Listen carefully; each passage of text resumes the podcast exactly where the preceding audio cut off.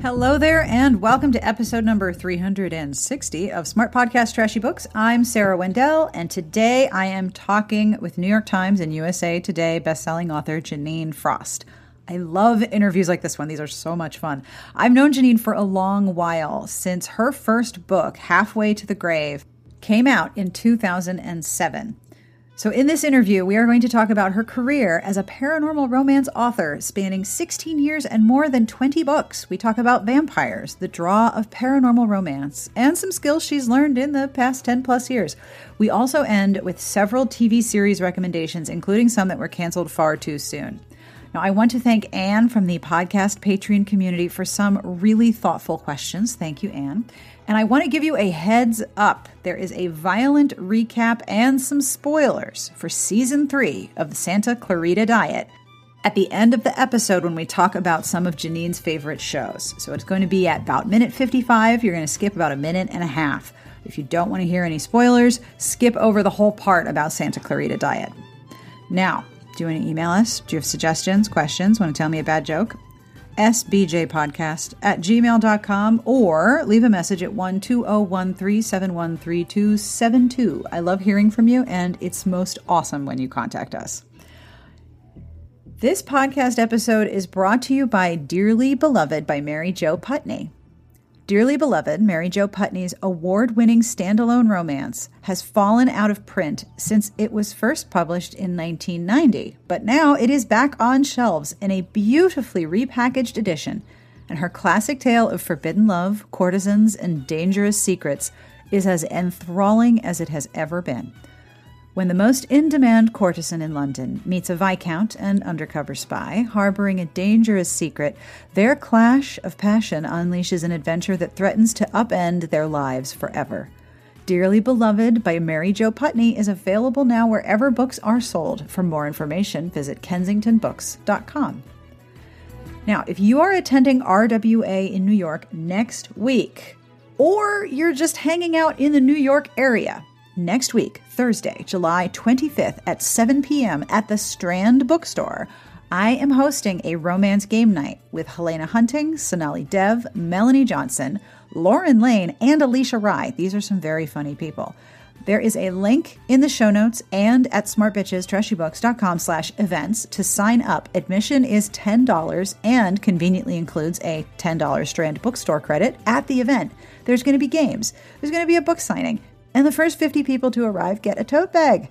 Doors open at 6:30, so please don't miss the fun. There's a link in the show notes and at smartbitchestrashybooks.com slash events. Every episode receives a transcript from Garlic Knitter, and this week the transcript is made possible by the support from our Patreon community. If you have supported the show with a pledge of any amount, thank you. You help me make sure that every episode is transcribed and accessible to everyone. If you would like to join the Patreon community, have a look at patreon.com slash smartbitches. Any pledge of any amount shows that the show that we produce, well, that I produce, has value to you, and that means a lot, and it helps me keep going. So thank you in advance, and thank you to the Patreon community for helping me underwrite each transcript. I have a compliment. This is so fun. For Mary B. Scholars and archaeologists have discovered an ancient goddess who was worshipped for being pretty much exactly like you. Pretty great. Your awesomeness spans thousands of years. Well done. Now, I also want to tell you one more thing before we get to the show.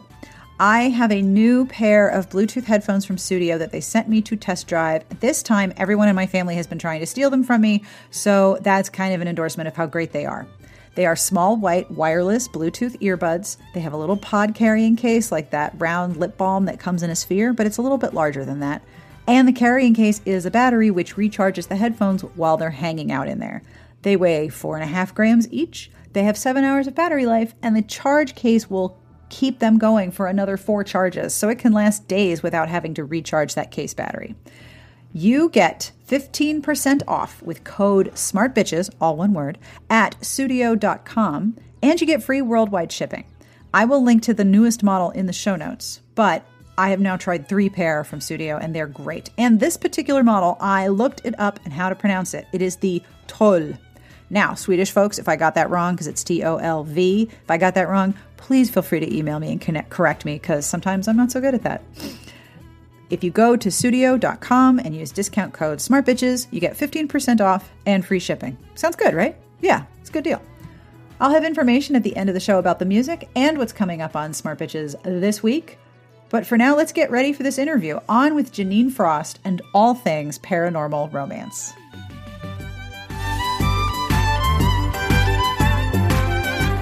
I am Jeaniene Frost, and I'm the author of the Night Huntress series, which most people refer to as the Cat and Bones books, the Night Prince series, or the Vlad and Leila books, uh, the Broken Destiny series, which um, I've heard mostly heard of. Those aren't vampires. Uh, that description, and and uh, the new Night Rebel series, which is back to vampires, and also most commonly referred to as "Oh my God, Ian finally got a book."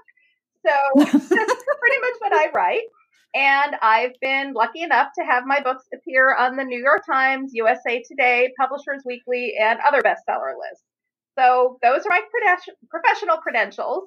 And um, the personal me, of course, though, is the woman who will bore you to death showing you pictures of my dogs if you're with my company for longer than 60 seconds.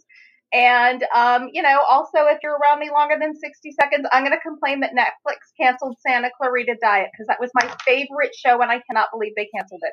Oh, and warning, um, I'm going to try not to curse, but I have a potty mouth. Um, so if an F bomb flies out, I'm so sorry. And if there are any children listening, have them leave the room just as a precaution. I think anyone who listens to my podcast on the regular knows that we'll drop an F bomb here and there. Um, I need to tell you the minute you said the, the Night Huntress series, but most people call it Cat and Bones, several years ago, I think this might have been 2014 or 2015, I was in Australia and there was a romance trivia night. And it was like pub trivia only we were in a, a room in a, in a university. We had snacks. I ate my body weight in oh, gummy worms. so much fun. And it was great. I would love to recreate it someday. And it was a Jodi McAlister all right good job brain and thank you google Jodi McAlister and gabby who i don't know if she wants her last name on the whole wide internet made this whole evening up along with uh, rudy bremer and one of the questions was the name of the series written by Jeaniene Frost. And you know, I was like, Cat and Bones. And they were like, no, that's not the right answer. And I'm like, no, it's Cat and Bones. That I I remembered their names. That never happens. They're like, no, it's the Night Huntress series. And I was like, I, fuck you're it right. is. yeah. No, it's not. no, it is. No, I was wrong. Technically, it's the Night Hunter series, but almost no one calls it that. It's the Cat and Bones books or the Grave books because the word grave was in, you know, every title of the books and mm-hmm. hardly anyone calls it the Night Hunter series. So, nope. So I would have thought that answer should have been nope. accepted. nope, didn't work. Not a chance. I was wrong on that round, but I think we did pretty well in the uh, in the overall pub trivia in an academic setting. And I mean, really, romance trivia night should definitely be more I of a thing, did right? Avon do something like that in their most? Yeah, I think, or they did a family feud thing. They did the KissCon mm-hmm. weekend affair last April, and they're going to do it again this this April. Yep. And they did a family feud thing like that. Only you know, like Family Feud, they have the question and you know most oh. common answers. And I didn't go to that, which I'm kicking myself and I heard about it afterwards from so many readers, and it sounded like so much fun. I think I was on a panel, and we were in, of course, the room next to it, so you could just hear just the roar of laughter through the walls. Isn't that the worst when you're in a panel and next door is laughing? You're kind of like, listen, I know I'm here to talk to you, but let's all go next know, door because that sounds fun. Now, you have been, I am guessing, on a lot of panels because I think you and I have been corresponding since you started writing full time. How long have you been writing and publishing Cats and Bones and books and vampires you, and not vampires? You and I have been corresponding since before I wrote full time. Um, I remember you were the first review I ever got back in let's see, it must have been early 2007 because um, my first book came wow. out in November 2007, and I think you reviewed it in June. So, um, so I was so excited because someone read my book and oh my God, they didn't hate it. Um, so yeah, so that's when I started. Um, I think I emailed you to thank you for the review, or I don't even remember what the heck I said. I was so excited. I'm like, someone read my book. I want to talk to them. Uh, you know, it's, it's so fun, of course, but you know. um, so I've been published since 2007. but I started seriously writing in 2003. And I say that because yes, as a teen and whatnot, I would start to write, but I would never finish. I would write a couple chapters, get bored, never, never touch that story again. And that, I mean, well, it's a, it's an important learning process. I don't consider it real writing because I had never actually finished a story. I finished a story in 2003. So yeah. for me, that was when I be, was a, a, a quote unquote real writer to actually finish something. So it's been, yeah, 16 years. And I just can't even believe saying that because it's holy like, yeah, cow. How, how, how did it, how, how has that much time passed?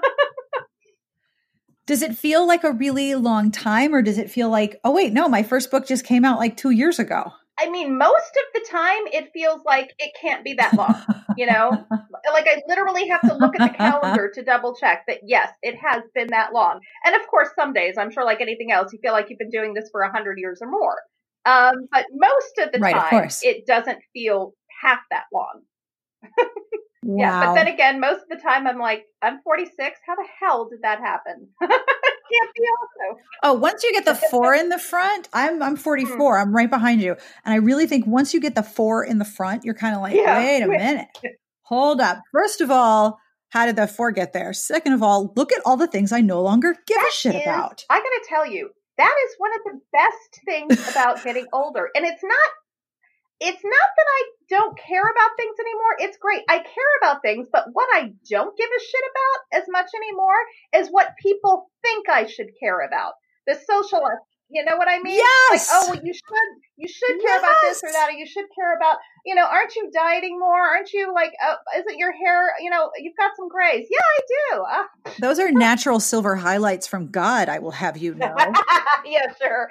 Um, but yeah, so I care less about the stuff that doesn't matter, and that has been a gift of growing older. It's worth the wrinkles and the grays. It's so true. I, I I like to joke that when you gain another age number after you hit the four in the front every year your give a fuck card gets renewed at a much lower rate. And I have like two for the whole year. and I'm very sparse with my fucks. Like I just don't care. and thank you for dropping the F bomb first. I feel so oh, much better now. have you seen the name of the website? Really do not worry. And the nice That's thing about podcasts, the FTC cannot do anything to me on, on, as a podcaster. If I was on the radio, I'd be in deep shit. But oh well, uh, well. I'm not. I was in a Bible study group the other week and I dropped the F bomb and I was like, oh, I did not just do that in church at a Bible study group. But thankfully they're very, they're very chill. And the pastor says, oh, honey, I do that more than I should too. I like your pastor. yeah, she's great. She is great. so you anyway. started writing paranormal romance when it was the thing, like everything yeah. with paranormal. It was black lace and blood red corsets for days. Oh yeah. And its po- popularity has changed and evolved. I have this theory that genres don't ever really die. Trends do, but genres don't. And here we are, it's 2019. Paranormal is starting to come back in a little bit of a different way. What draws you to paranormal stories? And what do you see as the the strengths of the genre that keep it going? Um, well, the, I'm going to answer that like it's two different questions. Um, that is two questions. So blather yeah, really as long really as you want yeah um again totally unfair of me i apologize. No that's fine and i apologize in advance because i will ramble. There's a reason why i don't do public speaking as my job and i write where i can go back and edit. I mean one yes paranormal was the thing back when i published it. It was so funny because people were like oh you were smart. You you jumped on this you know you picked this genre because it's successful. And it's like no um i this is what i this is what i love. I don't know how to write a story that isn't paranormal. I've tried. It it doesn't work um at least not yet. So and yeah yeah it's gone through um a lot. It went through a big contraction. Uh what was that in like geez i don't know 16 17 you know whatever. Um and now i hear that it's coming back and it's like okay maybe. Um but it, so market wise, there are ebbs and flows, but you're right. I don't think it'll ever go away because, mm-hmm. I mean, paranormal has been around since people, you know, our ancestors were grouped around a campfire saying, what if, what if, and writing, you know, funky looking, not real creatures on the cave walls. I mean, that's how long paranormal has been around. It is not going to go away because it's always been there. Um, so, so what changes is, you know, the market in that regard. So what, and the monsters too. Yeah, and and that's that's also true. Um, you know, so so the parent so paranormal answers the question what if. I think it is at its most basic core. What if what if such and such creature were real? Or what if, you know, magic were real? Or what if, you know, what if people had superpowers? Or what if, what if, what if? And it answers that question. Mm-hmm. And because the question is so open, I mean, what if can have just endless possibilities to its popularity, I think will never totally fade because people love to wonder and imagine and make believe. I mean, I think it's in us. And if we don't love to do it, then we love to see the results of what someone else has done with it. So, totally. yeah. So in that regard, yes, I agree with you. Paranormal will never totally go away. Um, for me, what drew it, it, to me is I've always loved vampires. I, I literally do not remember what started it. But, you know, again, a story that I was told, I mean, good God, decades before I ever started writing about them was that my first day of Sunday school, um, you know, the pastor asked me if I knew what the cross on the wall stood for. And I said, yes, it keeps the vampires away.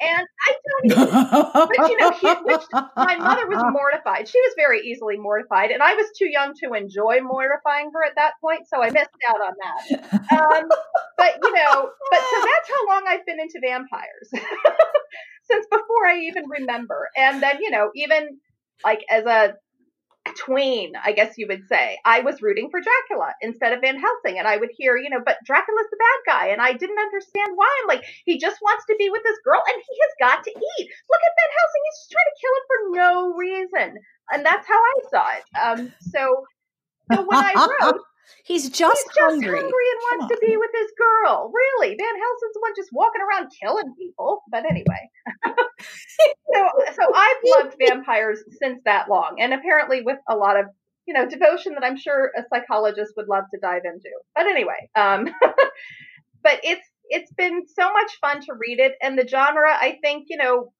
is so everlasting because again, you can answer that question with anything. Werewolves, zombies, uh, magic, um, you know, merman, mermaids. Oh gosh, yeah, the mermaid thing now. um, you know, it's, it's just fun and it's escapism. And I don't know about you, but especially in today's world, when the news makes me regret yeah. that I don't drink, I need some escapism. Oh, yes, absolutely. I agree with you there. I also think now that I've been listening to you and, and how you sort of recast um, the proposed villain of of, Vam- of, uh, of Dracula, I also wonder if the popularity also has to do with basic emotions, lust and fear and desire and terror. Like we love scaring the crap out of each other as humans, right? About as much as we like chasing each other sexually. so with paranormal romance, you're combining both. It, I mean, yes, it is, and and it's fun. And while you know, listen, I'm not one for abusive storylines. Don't get me wrong. And anyone reading my nah. books would would know that's not the position I fall on. But you know, the element of fun danger, um, that that I'm all for in escapism. Not in real life. You know, in real life, I you know they'd be like, "Ooh, I heard a scream. You know, let's go investigate. It might be dangerous." And I'll be like, "I'll stand back and call 911." That's me in real life but, but you know, again, you can you can paranormal stories especially allow you to explore all sorts of fun different things that you don't get to do in our everyday normal life. And um, you know, and there is the bad boy element in paranormal that also you could never get away with in a regular relationship. Like I remember um, my mm-hmm. Night Prince series, which features Vlad. You know, also yeah Dracula. Although I, I when I wrote him, he absolutely hated being called that. Um, but you know, I drew a lot from his historical background of not now he wasn't particularly vicious. He was just really, really clever with with his viciousness for the time. He was very he was very fervent about protecting his people. So that's what I drew on when I wrote him. But I mean, my God! In one scene, the hair of the heroine's father shows up and he's like, "There are corpses stuck on poles in the lawn," and she's like, "Oh, he needs to take those down." But it's Dracula. Yeah, if you go to a normal house and there your your guy has corpses on the lawn, you run. But when you write about Dracula, you can put that in there. right. Like, oh, fine. Corpse as decor. I am sure this makes sense to you. We'll yeah. just have to deal with it. It's not yeah. like, okay, time so, to go. So there is the fun element of danger that that doesn't have the the you know the the actual like you're really in danger threat with it. You can have you can laugh at you can laugh while you yeah. I guess. Now, one of the things I did, and I apologize for going off of the questions that I sent you, is I asked my Patreon group who support the show um, if they Oh, had okay. any questions for you. And I have a question. I have a question from Anne who says, Oh my gosh, I'm so excited you're interviewing Jeaniene Frost. I went completely fangirl on her when I went to a signing with her a few years back. So Anne is a super fan. She wants to, she has a couple questions. Did you always know that you wanted to tell stories after Bones and Cat? Do you have a favorite couple since you've expanded the Night Huntress Um, series? Yes, I always knew I wanted to tell stories after Bones and Cat. And matter of fact, I think in one of you and I's early email correspondences, back when my first book came out, um, I think you would ask me Yeah. like, like what, like what you, you would ask me something like, do you want to just write about them or do you have other characters? And I remember I wrote something to you to the effect of, I want to about write about them and then some of the side characters and then something else. And oh my gosh, I just, I, I think I could write 15 or 20 books if they would let me, but I know that that's just, you know, a pipe dream. And, um, I've actually gotten to write. How many books have you written now? I mean, if you count the novellas, it's over 20. If you just count the novels, I think we're at uh, 17 or 18. Something I, I, that is astonishingly good. I Like, wow. Like, if you think about the number of people who are riding public transportation right now who are thinking, I'm going to write a novel someday, and here you are with 20 plus books. Damn, girl. Nice. Listen, to there are still there are still many, if not most days, that if I woke up and someone told me, you know, like Bobby didn't really die in Dynasty or whatever, it was all a dream, that this was all a dream, I would believe it. Um, so, so yeah. Um, yeah, I, I have that. I have that feeling too. So, do you have a favorite couple since you've expanded the series? oh yeah, sorry. Back to see, see how easily I get distracted. Thank you for reminding me. That's why I have notes. Um, I mean, I yeah, I listen. I'm fickle. I've called myself a literary slut because I love whoever I am writing at the moment, and that's who I love the most. So I have no faith in that regard.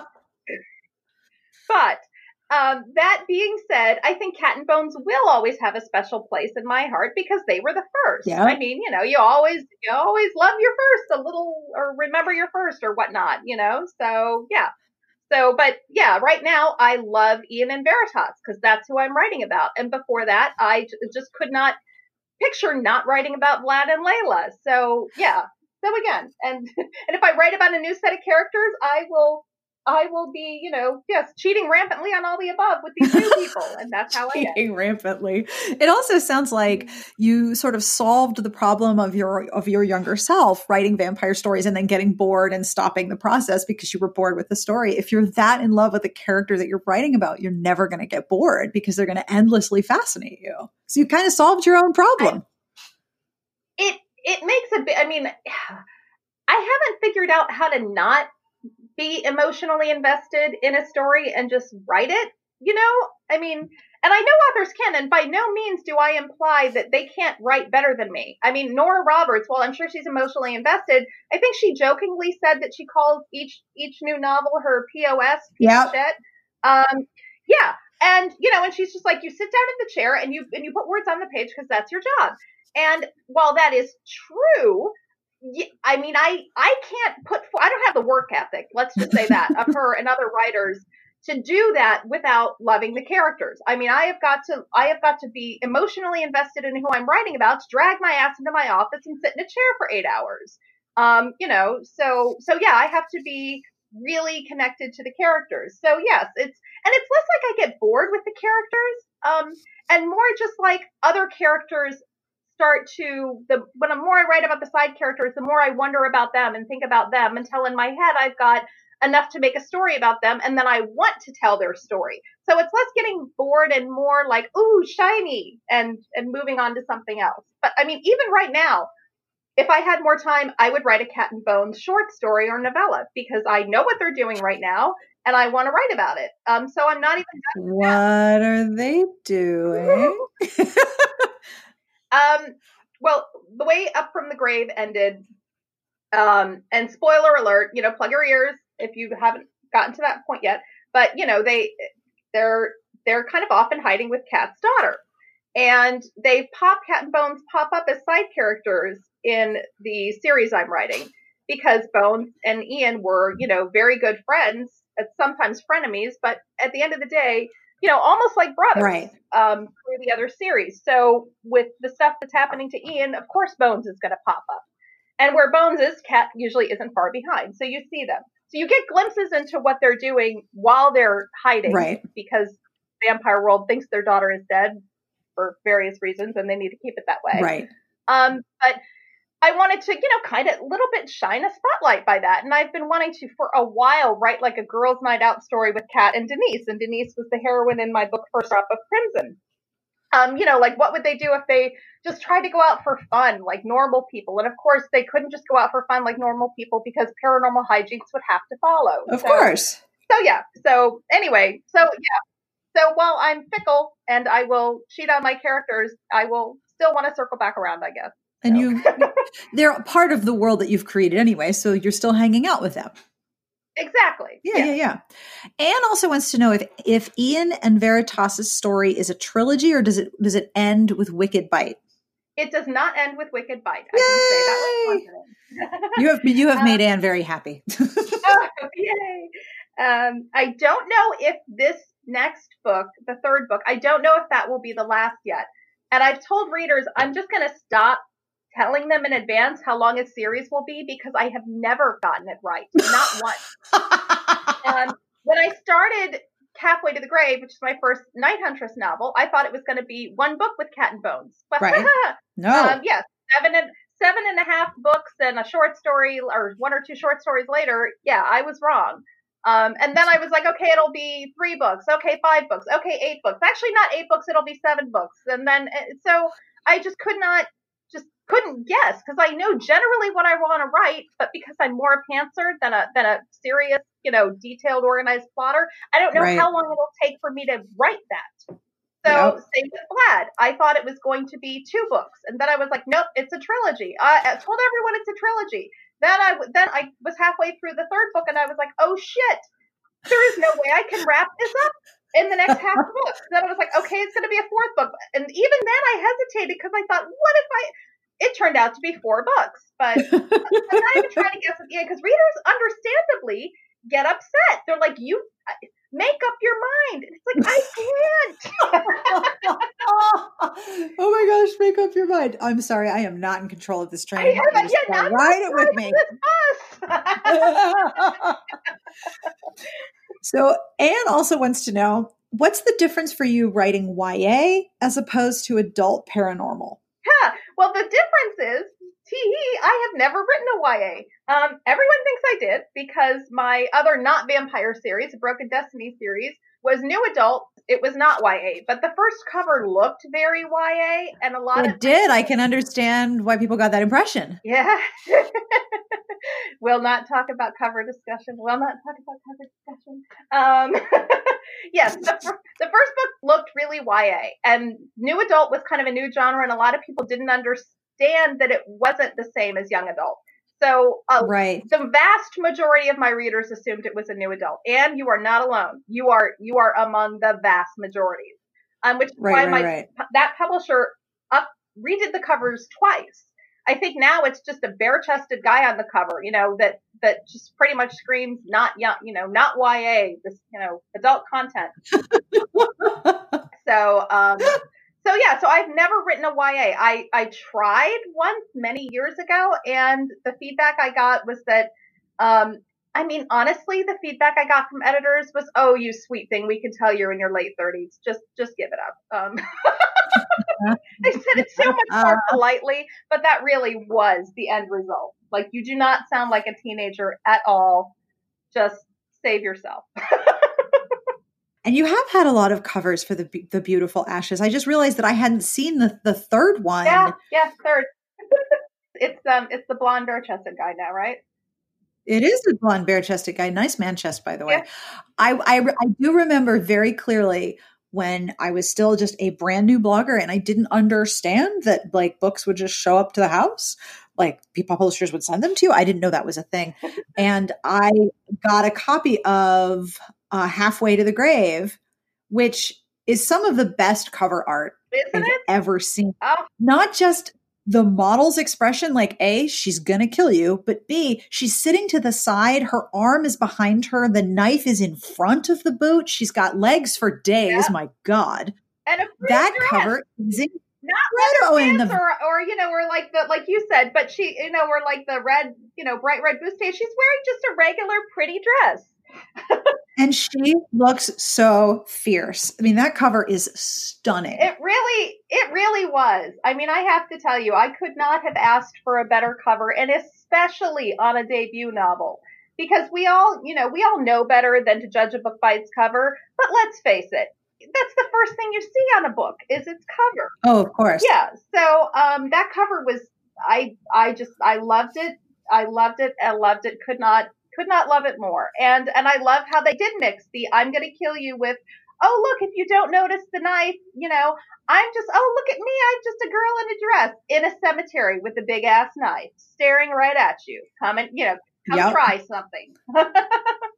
so it, and every every pose that she's been in even with the change of model the physical poses are so powerful like she is not here to fuck around i love that about the, the physical positioning of her body on covers Yeah, they did. Um, I they did such a great job with that. I mean, and not that I don't love my other covers too. I, I don't want to imply, you know, that I uh, that, but they really, I think, they just they did something special with that series with the covers, and I loved how in paranormal romance it was a chick on a cover who looked like like you said, like she was going to kill you.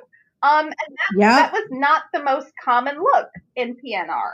So I loved it because at a glance it kind of let readers know this is this is has a lot of urban fantasy elements in it. And I've heard readers say, you know, oh you're urban fantasy, oh you're paranormal romance, and I just I mean I'm I'm not going to tell a reader they're wrong because of course yeah, but it's but it's like I I am in the romance section. I am I am that is where I am published. That is why every book I write, every series I guarantee, you know, will have a happily ever after. Now, um, the big controversy when I was first published is that Cat and Bones is their first book didn't. Um, but I said, listen, I, I know what genre I'm in. I respect it. As a Yeah. series, I promise you, if you continue, Cat and Bones will have their happily ever after. And I was just, you know, beyond fortunate that so many readers took the ride with me. And they are going to have so much sex you have no idea You know, she kills a lot more people than she has. Sex. There's a lot more. Uh, there's a higher body count than a banging Yes, count i agree that- but they have a lot of sex slogan. too There's a higher body than ba- yeah, bodies per banging count is very much in the bodies category. please take that and run with it because it's awesome. So we've talked a little bit about paranormal romance, urban fantasy. There's sort of an overlap there. What are some of the changes you've seen in paranormal romance over the years that you've been working in it? How is it how has it evolved? one of the biggest changes I've seen is tied to industry. Because one of the biggest things that has changed since 2007 when I first came out and now has been the emergence of the self-publishing market and of Kindle Unlimited. I Yeah. mean, in any genre, but especially romance, where romance is the biggest seller in fiction. I mean, it is. It is Yep. you know, and and it is especially so for the digital market. I mean, the emergence of indie publishing as not just you know something that vanity presses were doing, which is what the market was back in 2007, but with Kindle and um, with the emergence, you know, the well, the domination, not just the emergence, the domination of that as a market, it changed. I mean, it changed the entire industry, and It yeah, really did. especially romance. So you really, I mean, to me, I really couldn't talk about what has changed in the subgenre of paranormal romance without talking about the change of the indie market. It's, it's been huge, and I think it's it's it has pros and cons, shall I say? Um, one of Yeah, yeah. definitely yeah, true. one of the things that I think is a big pro is that reader or writers and readers could get all different types of stories. I mean, when you have a market where you can get any type of story, people that wanted a specific type of story that maybe traditional publishing wasn't doing a lot of, all of a sudden they don't have to only read those stories. They can go right online and they can see it. Like there's a lot of shifter shifters um in I've seen indie PNR. Like bear shifters is a big thing. Apparently there's a market for that. I didn't know, but hey, more power to the bear shifters. um you know, there's more, there's a lot of multiculturalism in the online indie market that for a while traditional publishing was not serving well at all.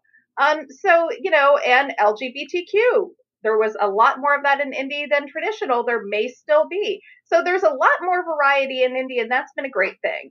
Um, what hasn't been a great thing is the scams in indie. You know, we've heard about that where, you know, sometimes you're reading a book and the author's name on it is absolutely not who wrote it because they have a stable of ghostwriters. And, you know, so, yep. so that as an author is really frustrating because, I mean, there's so little you can control in publishing.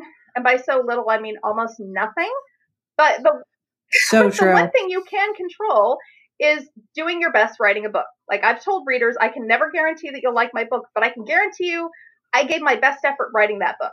Um, and it just, so it feels to me like cheating that authors put their name on a book that they didn't even write. And then they pump out 12 and 15 of them a year and they make other authors look like slackers when we're the ones actually sitting with our asses in the chair writing our own books. So as an author, the scamming makes me so angry. I can understand that. Plus, it, it means that it's one more thing for you to have to defend about your own work when there's already so much crap that gets handed to you as a writer of romance, as a writer of vampires, as a writer of paranormal. There's already this, you know, layer of of silliness that gets directed at you from general media. To have to defend the fact that you actually wrote it seems like if you would go back in time and tell yourself in 2007, so listen, in the future, you're going to have to defend the idea that you actually wrote these books right? yourselves. You probably would have been like, you would have been laughing yourself right. silly. Like, what Like, I didn't even, honest to God, I didn't even know that what was going on until a year ago. And that's how, I mean, that's how much I just couldn't believe other people, other authors would do that. It just, I had heard it, but I thought, nah. so the huge change that I've seen is that, you know, now paranormal is, I mean, the readers haven't gone away, but a lot of them did, did wander from traditional to indie.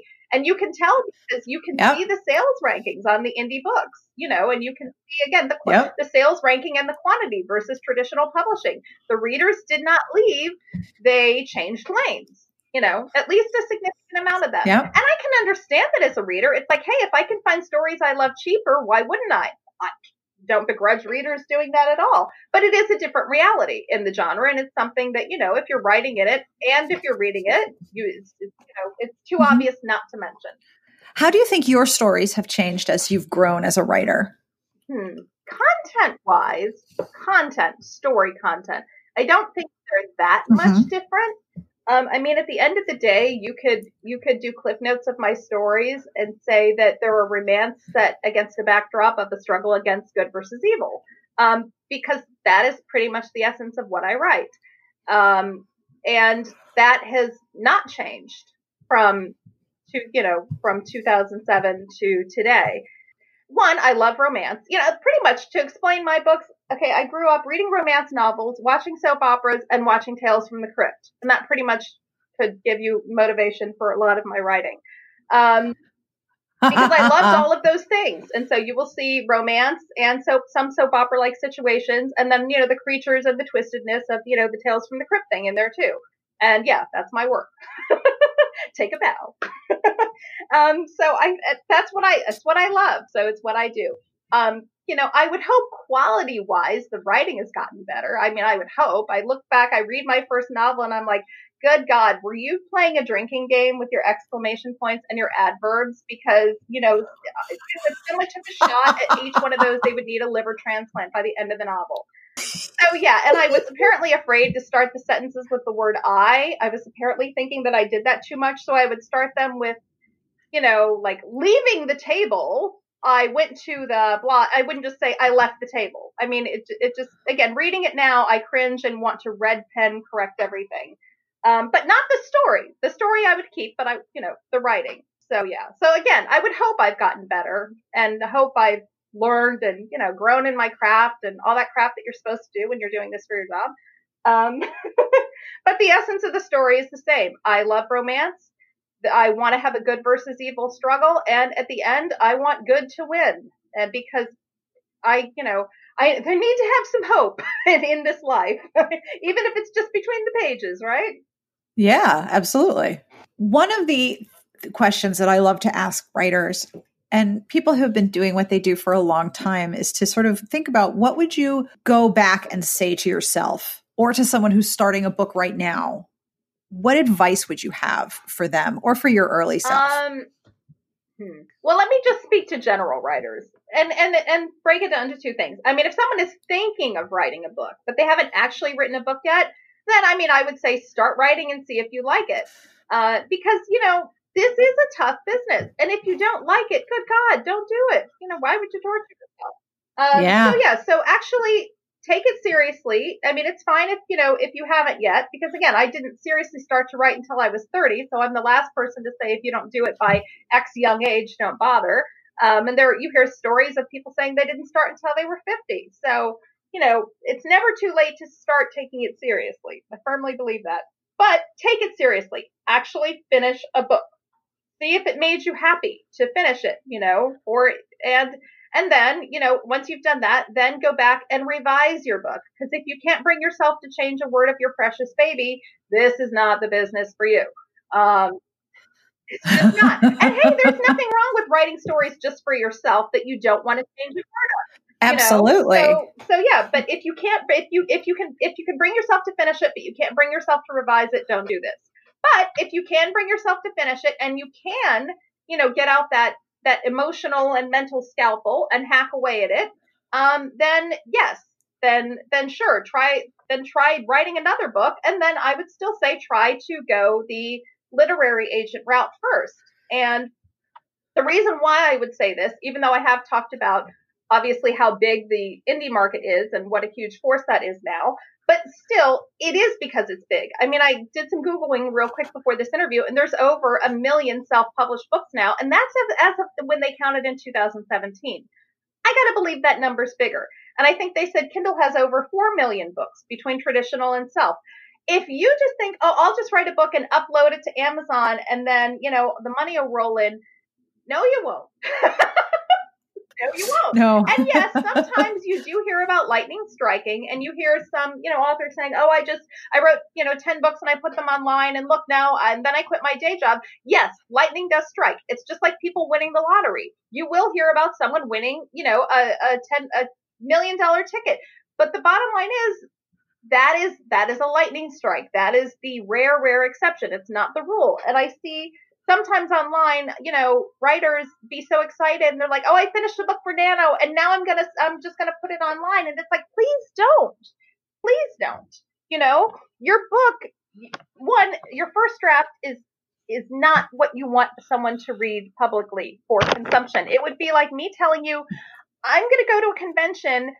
I'm just going to roll out of bed, not brush my teeth, not wash my face, and show up in my pajamas, and that's how I'm going to present myself. No, no, no. Yes, still me, but no one wants to see that. it's like that's like a first draft. Its teeth aren't brushed, its face isn't washed, it probably still smells, and it has horrible bedhead. That is not what you want to show to people, you know? You've got to, you've got to clean it up. So so yeah, so I would really say try the literary agent because number one, they will help you clean your book up. And they will help you get a get a leg up above the 4 million other people who already have books out on the market. Because if you do get a traditional publisher, one, they take on all the expenses, which that is big. Okay. And two, they will, they have av- they have channels and avenues already to give you promotion that you won't have just, just hitting publish on a book to KDP, you know, that's, that's a needle in the haystack with everyone else and they will help you make the book better because better better. Oh my god better. Oh jeez i swear to god i'm not drinking and doing this interview. Anyway they an editor will make your book better. That's what better means the new phrase i coined. Um so it'll your what you will be showing people will be so much better than your initial first effort the first time you type the end so i do still really you know tell people i think that is that is the way to go first if for whatever reason you've already done all the research and you know and for whatever and you've polished your book and you've you know you've had professional someone read it freelance editor and you're like i want to do self-publishing because of these researched very logical reasons then sure go ahead but i just so try and unfortunately burst people's bubble against thinking self-publishing is the quick, easy way. It's not. It really, really isn't. None of this will be quick and easy. If you're looking for quick and easy, buy a lotto ticket. You'll have better odds. Um, but if you're serious about wanting to share your story with people, yes, you still can have it happen, you know, the, the traditional way, or you still can have it happen the indie way, but just no. I love the idea that your first draft has bad breath. Yeah, oh, so much, right? Oh, oh yeah. Do you have an edit? You, you do you have the same editor after all these years? Mm, I actually do. Um, yes, the first editor who bought my first book is the editor I still have now, and um, I I I'm so happy to still have her. And I, you know, and I trust her feedback on the books. And that doesn't mean that, you know, she and I won't disagree sometimes, but I know she's not trying to change the story to make it what she thinks it should be or, or, you know, or make it try and fit some trend or something. She genuinely is trying to help take my book and make it the best it can be. And that's, that's what you dream for about in and out. That's what you're going for. Yeah. What are what are some of the things you've learned from your editor? Um, staying on plot. Wait, you have to have a plot. Shit. That sounds Damn. basic, doesn't it? But you got to realize the first book I wrote is the first book that I published. Okay, which isn't normal. Um, you know, that's not that. That's that is a bit unusual. Um, most most people, you know, write, wrote a few books before they got published. My first published book was the first book I ever finished. And I wrote that just for me, you know, wrote it. And then I wrote the second book again, just for me and wrote the third book. And by the time I started the fourth book, my husband said, do you want to see if anyone wants to buy them before you just keep writing books in the same series? So that's why I started shopping, mostly to shut him up. So he'd leave me alone and let me write in peace. Um, and, and, you know, I ended up revising the book, but it got, it did get, that first book got published, bought. And when my editor gave me notes on it, and I, you know, it had been in better shape because agents had helped me clean it up. But my second book was the original second book. And oh dear God, I could still, if, for fun, I ought to publish the edit notes on it, you know, the margin comments, because they were like, why is this scene here? Um, did, what is happening? Like, yeah, like you did the exact same type of scene three times in a row. This is literally the fourth version of this same type of scene. Why is this scene here? It has nothing to do with the plot. Why is this scene here? Like, who are these people? They show up, they do nothing, they go away, you don't see them again for the rest of the book, because that's how I wrote. I literally did not understand I had to stay on main plot and every scene should have a point. I wrote thinking, hey, well, this, this is a fun brain tease idea. I'm just going to include it in the book because I, I, I didn't know the most basic things of when you write your every every chapter in your book should be related to the main plot and going toward the eventual resolution of the book. I didn't even know that. I learned. Well, I mean, it it it can be fun to meander through a world, especially one that you made. I can understand that. I mean, why else would fan fiction exist in such uh, high quantities if people didn't want to hang out in worlds that you know didn't really have to go anywhere, just hanging out? Like maybe that's maybe that's the name of this of the subgenre of fanfic, like common room fanfic. We're all just hanging out here. I had so much of off plot side stories. I I combined them into an anthology that was, I think, like 130,000 nice. words called Outtakes from the Grave. And that was like a book and a quarter length, um, just of my meandering off plot, other, other and or alternate version scenes. Um, just for my first four books. That's how much I had to cut. I had to cut oh, like a novel and a quarter or a novel and a third out of my first four books because I did not grasp that you yes your you, your story should have you know a, a, lean mean plot basically. So yeah. So i actually i actually ended up self-publishing it for you know readers who wanted to see more of cat and bones and like well what if this would have happened? Okay it's almost like choose your own adventure. What if this would have happened? Well here you go. I wrote it. So you must really like hanging out in the world that you created yeah? Yeah, I, I loved hanging out with the characters, and especially starting out when I didn't have the pressure. I got to tell you, there is something glorious about writing just for you. not thinking about Oh, yeah. making, you know, making it make sense. Or did you break a world building rule? Or are you on plot? Or is your pacing good enough? Or have you, you know, blah, blah, blah. All the things that are, listen, they're critical to, to putting a book out that you want people to buy. Because when someone buys it, that's, that's a product. You know, that's, that's not your, that's not your imagination, baby. That's a product. That's what you're asking them to buy. And the product should be as good as it could be. But before that, when you're doing it for yourself, I mean, it's, it's, you know, it's taking a walk down imagination avenue. It's, there's, there's so much fun about that. And you don't have the pressure of product. Yeah, that's absolutely true. And it can be a really difficult transition to make that the thing that you've written that was your imagination and your playground is now a product. It's a shock. I mean, I gotta tell you, the biggest shock wasn't that. The the biggest shock was um gosh, and I don't know how to say this without sounding pretentious, but you'll you'll know what I mean, Sarah, because I'm sure it happened to you too. Um, is how you are no longer you're no longer a person. You are a representation of a product. Like people know you as oh, Sarah yeah, from. Smart Bitches, not just Sarah. You know what I mean? Yeah. Uh, yeah. And I genuinely did not expect that. It was probably because I didn't have any online presence before my first publishing contract. And so the only interactions I had with people like that was as Jeaniene the author. But to me, I was just, you know, I'm Jeaniene. I'm, I'm the person I've always been. And I didn't realize that people didn't look at, you know, people only knew me through my books. So whenever I spoke, it's almost like a book cover with a mouth. you know, everything you say Yep. is tied back to um to that. And it was like even when I was talking about other books as an author who had a contract but who didn't have a book on the shelves yet.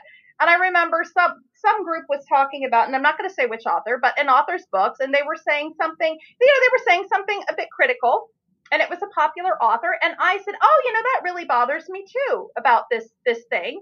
And and a couple readers were like, "Oh, you think your books are better? Wow, you're arrogant. Oh my God, I'm never even. I'm not even gonna." buy-" And I was like, "Oh my God!" I it didn't occur to me that I was no longer Jeaniene a reader. I was Jeaniene an author because to me, I hadn't changed. I was just talking about books the way I had my whole life, you know? And you, and again, like you, Sarah, if you say something, you know, you're, you're saying it as Sarah from the Smart Bitches blog, not Yes. Your your name becomes a brand. Yes, and I, and there is a, what do you call it? Um, a deconstructing of you as a person that kind of happens. That, yeah, you have to you have to separate the two even if the person you're speaking to does not. Yeah, I totally know so you that was, that was really hard. really was. Yeah. Oh yeah, I can understand that totally, especially because you know this is this is my real name. You know, I wasn't smart enough Oh, to pick a pen me name. Oops. sister. This is my real name. If I had to go back, I wouldn't have done it. First of all, look, people have said, "Is this a pen name?" I'm like, "Do you see how that's spelled? Would I have picked a pen name that had that many vowels?" That's one of my favorite things about emailing you. We just keep adding more vowels to your name. I think the last time I wrote you, it was G N I N N E. It's like talking to a dog or a baby. You know how you talk to a dog or a baby? We're like, "Ooh, is it witta witta woo woo," and it's all vowels. Yeah, that's my that's pretty much how my name reads. However, Frost is an outstanding surname for a paranormal author. That is kind of that is kind of neat. I got to tell you, yeah. I I married that. I, I yeah. It was, a good business decision when I was nineteen. It was a very, very good branding strategy. That whole wedding was excellent branding strategy. That's that's how far ahead you plan. so, what are you working on now? I just finished um, revisions on Wicked Bite, which is the second Ian and Veritas novel, also known as the Night Rebel series. um, so, literally just turned those in yesterday. So, right at this exact moment, I am gleefully working on nothing. I think I'm going to take a week to read and watch TV and try and get caught up on my inbox because my inbox is just, it's, I mean, it's going to grow arms and legs and come after me. Um, but anyway, so after I do that, then I will be starting the third Ian and Veritas novel. No title yet at this point. It'll probably have the word wicked in it because, you know, we'll probably continue with that theme.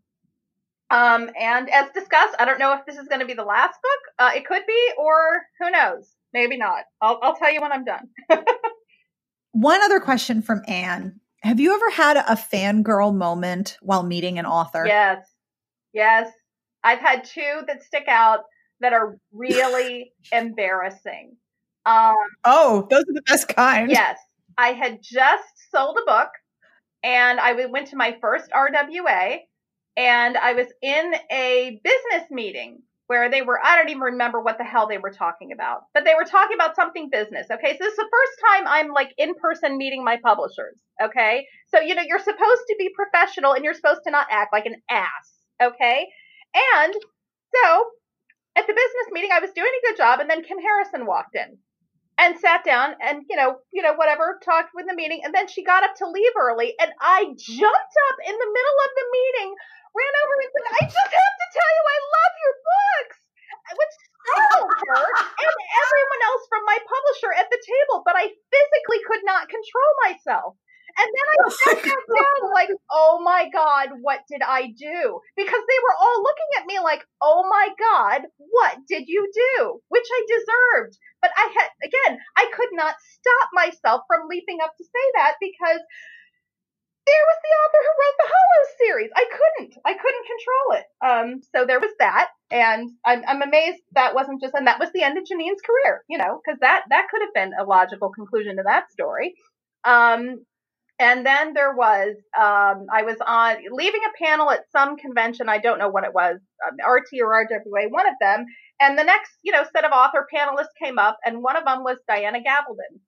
And I saw her and just like like paused, stared, and then ran over and said, "So I don't even know what, some ramble. Oh my God, I love your book, Claire and Jamie. Oh my God, oh my God, oh my God, oh my God, oh my God. you know, some, some sort of just unintelligible gasping thing like that. And then ran away before I said anything else embarrassing. And the funny part is, here's how you know when you when you've really shamed yourself um, on a panel later that day, I said, "Oh, I just embarrassed myself in front of you know an author I love, Diana Gabaldon." I ran up to her and I just babbled like a crazy person and ran away. And someone from the audience yelled, "Oh my God, she mentioned that on her panel! That was you!" oh God, no, no, no, no. So yes, so. So if anyone thinks they have fangirl in a way that's embarrassing, I yeah, don't worry. I've I've I've, I've shamed myself so much more. See, I don't know if there's anything better than someone just coming up to me and saying, "Oh my god, I love your website. I love the podcast. I love what you do." Because you're going to can't be like working in a vacuum. And I love the, being on the receiving end of that. I have never had any chill when I do it myself. Yes. Same. I love when people tell me that. It's so nice to hear because, like you say, you work most of the time and you're by yourself and you do your best and you hope it doesn't suck. And you know, you don't yeah. know. Uh, no. But then when you become a, a proud fangirling member of Team No Chill, like I look back on that and I'm like, wow, Sarah, you just you just really went there, didn't you? Wow. Okay. Good job. Just you, are my inner 13 year old just comes out sometimes and it's not yeah. good. yes, I hear you. My, mine apparently can't be trusted even in a professional setting. nope. Nope, nope, nope. 13 year old girls inside, just, we, they just got to come out. now, you mentioned that you're about to take time to watch TV and tackle your inbox. Are there TV shows that you absolutely adore that you want to recommend? Aside from Santa Clarita Diet, which should not have yes, been canceled. I'm, I'm, I'm just so angry. It was great. It featured a married couple and it was funny and witty and and and it had a paranormal element. It was everything I love. Oh, anyway it was great. And I would honestly recommend watching it, if for nothing else than in season three, where Drew Barrymore, because she she accidentally becomes a zombie. That's not a spoiler. Um, you know that's right, of, of course. Series. And but she only wants to eat bad people because she's a good person, you know. So course, so yeah. and she basically ran out of Nazis to eat, um, you know, neo Nazis, and um, so she's branching out, and they find this violent misogynist that's not that's not too far from the neighborhood and they lure him there by saying that he's going to attend a men's rights meeting and he's bitching about things left and right and she just oh she just eats him and rips his arm off and it hits the wall and it sounds really gross but it was actually hilarious um, it actually sounds really satisfying it, it, it, it, fulfilled an emotional need i didn't know i had you know, you, you see something like that, and all of a sudden you're like, I didn't know how how how gratifying it would be to see somebody rip the arms off of a guy like that. But yeah, let me rewind that and watch it again. That sounds great. I did watch it twice. anyway, and they're like, "How are we going to lure him here?" And she says, "We're going to tell him a woman's expressing her opinions online on the internet. That's how we'll get him here." Um, anyway, so it was it was really it was really witty. Um, so yeah, still grieving, still grieving that. Another show that I had really liked that also only had two seasons was People of Earth. And that was, um, it was about people who, at first, it's this reporter investigating people that thought they had been kidnapped by aliens, and he completely skeptical and kind of mocking of them, only to find out he had been he had been kidnapped too. And it was funny though. If you know, I guess I like shows that have light, light, quirky, interesting characters that are real and flawed, and yet also again witty and fun, um, with a little bit of you know light paranormal elements. Uh, I you know I and then I'll also like other shows like Stranger Things. I love season one or two. Just saw season three. Thought it was the weakest of them, but you know, uh, if you saw the first two, you got to watch season three. Um, oh, I went through all twelve seasons of Bones in the, like the past four months because it was what I that was. That seems appropriate. You know, isn't it funny? And when it first came out, I didn't watch it because of the name Bones. I couldn't. I couldn't se- separate my main character named Bones from the nickname of the forensic pathologist. So I didn't watch it when it came out. I only started watching it like in January. Um, and it was free on Prime. So I would watch it at night and I loved it. And it was so great because it, again, it had basically good versus evil. You know, at the beginning there's a crime. By the end, they've solved it and they've gotten the bad guy. Um, it has, it has, you know, an equal number of strong female characters to strong male characters. And honestly, that's not as common as it should be on TV. You know, on TV, let's face it, as women, we're happy if we get one or two strong female characters usually. Um, this had several. And so I loved that too. So recommend that show. And now I'm watching The Mentalist, which is about a guy who used to be a psychic, but then whatever started admitting that that was all fake. He's just really good at reading people, so he helps the police solve crimes. And geez, just too many other things to list, probably. and that brings us to the end of this episode. Thank you to Jeaniene Frost for hanging out with me.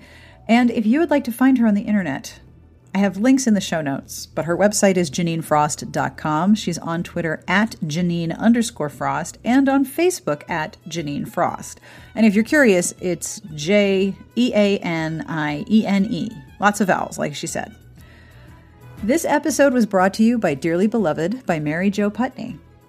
Dearly Beloved, Mary Jo Putney's award winning standalone romance, had fallen out of print since it was first published in 1990 but now it is back on shelves in a beautifully repackaged edition, and her classic tale of forbidden love, courtesans, and dangerous secrets is as enthralling as it has ever been. When the most in demand courtesan in London meets a Viscount, an undercover spy, harboring a dangerous secret, their clash of passion unleashes an adventure that threatens to upend their lives forever. Dearly Beloved by Mary Jo Putney is available now wherever you find your books, and for more information, visit kensingtonbooks.com. Every episode receives a transcript from Garlic Knitter. Thank you, Garlic Knitter. And this week, the transcript is brought to you by our Patreon community. Thank you, Patreon community. You are all fabulous. If you would like to have a look and join, please do. Patreon.com slash smartbitches. Monthly pledges start at $1 per month, and every pledge makes a deeply appreciated difference. Now, before I get to terrible jokes and previews of what's coming up, I have two things to tell you about. First, Sudio has sent me a new pair of headphones to test out, and they're fabulous to the point where my children are trying to steal them from me. Um, I hid them before they went to camp so that they wouldn't go to camp because I was pretty sure someone was going to try to take them with them. They are small white earbuds. The brand name, or the brand name is Sudio, but the device name is Toll. Swedish folks, if I'm saying that wrong, please feel free to correct me. They are wireless Bluetooth earbuds. They weigh four and a half grams each, and the case is a little bit larger than that round lip balm that comes in a sphere that I always lose, but it's slightly larger than that, so I don't lose this. I'm also really good at hiding it. Each time you put the headphones in the case, they start recharging because there's a battery in there. Each time you charge them, the battery in the in the earbuds lasts 7 hours and the charge case has another 4 charges. So that's a couple of days of a lot of Bluetooth wireless activity. I wear them to walk the dog, I wear them to work out. They are awesome. So, if you're thinking I could really use a pair of wireless earbuds, you can get 15% off your purchase at Sudio, S U D I O dot com. Discount code SMARTBITCHES. 15% off and free worldwide shipping. Quite awesome. And thank you to Sudio for the coupon.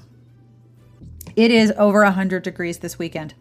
And as a result, I'm using Christmas music. This is Adeste Fideles, it's Deviations project, and this is Three Ships, one of my very favorite songs from this album. Because it is so hot, I had to think of things that were cool. So I hope you enjoy the Christmas music beneath. Did you know that's called The Bed? I think I've told you that before. Now, one last thing. If you are going to be in RWA or in New York next week, Thursday, July 25th, 7 o'clock at the Strand Bookstore, I am hosting a romance game night with Helena Hunting, Sonali Dev, Melonie Johnson, Lauren Lane, and Alisha Rai. Admission is $10 and it comes with a $10 gift card to the Strand Bookstore. There's going to be a book signing, there's going to be games, it's going to be mayhem, and the first 50 people to arrive win a tote bag. It's going to have stuff in it too. Doors open at 6:30. You can register online. I have a link in the show notes and at smartbitchestrashybooks.com slash events. I hope you can join us. Coming up on the site this week, today, July 19, we have a very cool guest post from Emma Barry about the romance of outer space for the anniversary of the moon landing 50 years ago. Her essay is really cool. I really enjoyed it. This weekend, we also have bonus Help a Bitch Out and Hide Your Wallet Part 2, where we talk about books we've heard about, deals we've learned of, and things that we think you might want to know. Then next week, we have new reviews of new books. And we have a new post from Poppy, who reads books and then illustrates scenes featuring her cats. She did a guest post last month and she is back with a new one, and it is exquisite. Plus, we'll have Help a Bitch Out and books on sale and more. I will have links to everything we talked about, all of the books we mentioned, in the show notes, but you knew that. So before we go, it's time for a terrible joke. How do you feed a thousand people with one loaf of bread? Don't know? How do you feed a thousand people with one loaf of bread? Well, you cut the ends off because then you'll have endless bread. it's endless bread. that is from a Reddit user, user named HouseMe's daughter. So, uh, HouseMe, your daughter, super awesome. endless bread. and if you are going to be at RWA next week, Amanda will be there. I will be there. Aria will be there. If you see one of us, grab us and say hi. I love meeting folks who listen to the show. So if you see me, I would very much like to meet you. So please don't be afraid, unless I'm like speaking or something, and then, you know, I'll definitely drink, take a break for water. But either way, if you're around and you see one of us, please stop and introduce yourself. I would be delighted to meet you. On behalf of Jeaniene Frost and everyone here, we wish you the very best of reading. Have a wonderful weekend.